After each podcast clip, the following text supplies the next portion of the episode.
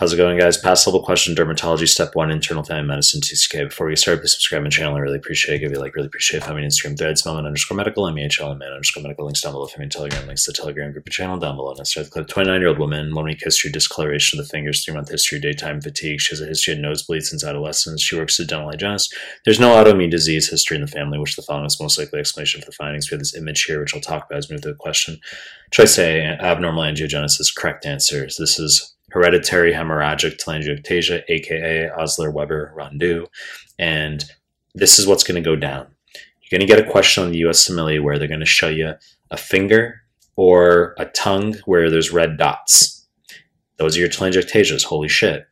And you need to know that you can also get them in the GI tract. They can cause bleeding, leading to uh, iron deficiency, anemia, and fatigue, which this patient has here in basically 100% of questions, they're going to mention nosebleeds. They might give you a 12 year old where there's just been nosebleeds since early in life. They can give you an adult where they say nosebleeds since adolescence. These patients can also get pulmonary arteriovenous fistulae.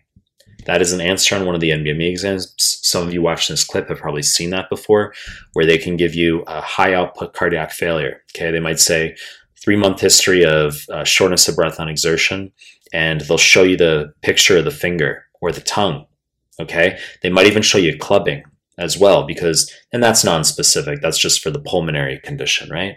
And uh, the answer would be arteriovenous fistulae. Okay. And that's hereditary hemorrhagic telangiectasia autosomal dominant. This is a past level condition, as I said. If it's the first time you're hearing about it, you're like, really? This sounds weird. It's not weird. Very basic, very easy. Okay. So these are just telangiectasias on the finger. So let's just hop to the other answer choices here. Choice B, chilblain, wrong fucking answer. USMLE doesn't even assess this, even though this is an extremely important real life differential of tinea pedis. Okay, so chilblains are where you have abrupt temperature changes uh, in the toes, such as someone who's out in the winter in cold weather and then goes into a hot shower, and then he or she gets red, itchy bumps on the toes. Those are known as chilblains, and they're just the vessel, the capillaries dilate too quickly. You get some leakage of blood, and it causes very itchy, uh, itchy slash swollen lesions on the toes. And some uh, people will think that they've got tinea pedis. It's not. It's called chilblains. I've never seen USMLE assess this, but in just in real life, that's if you're in family medicine, that should be something you're aware of. Wrong fucking answer choice C DNA virus wrong fucking answer. So, okay, I was a bit of an asshole in that. This could refer to herpes, HSV 1 or 2 for herpetic whitlow. Okay, W H I T L O W.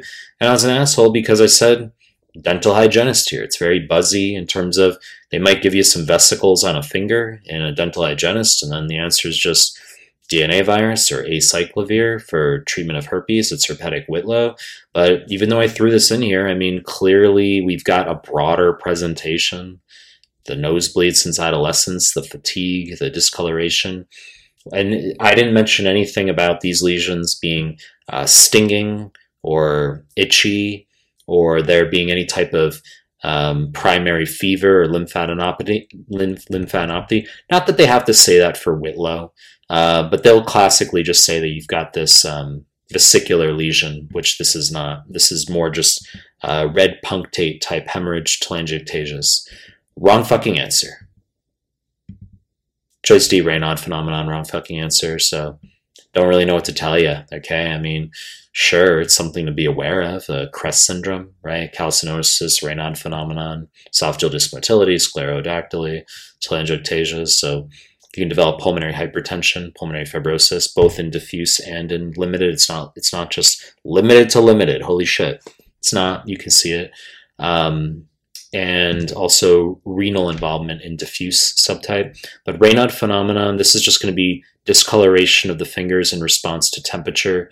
Um, blue, white, red. Okay, so you can get uh, hypoxia initially where they're blue in cold weather, and then you can get reactive hyperemia when the fingers are warmed and they become red, okay, and sometimes just white. And one of the answers on a 2CK NBME form literally is wear warmer weather or warmer clothing in the winter. Okay, I've, I've seen students get that wrong, and it's like not fucking hard. It's not rocket science, all right? You just have to know that um, apart from wearing warmer clothing in the winter, if they if they force you to choose a pharmacologic agent for the treatment, they like dihydropyridine calcium channel blockers, nifedipine amlodipine. Obviously, you're going to decrease uh, capillary uh, constriction if you give one of those agents. Wrong fucking answer. Choice RNA virus, wrong fucking answer. Could refer to Coxsackie, A, okay, hand foot mouth disease, classically pediatric.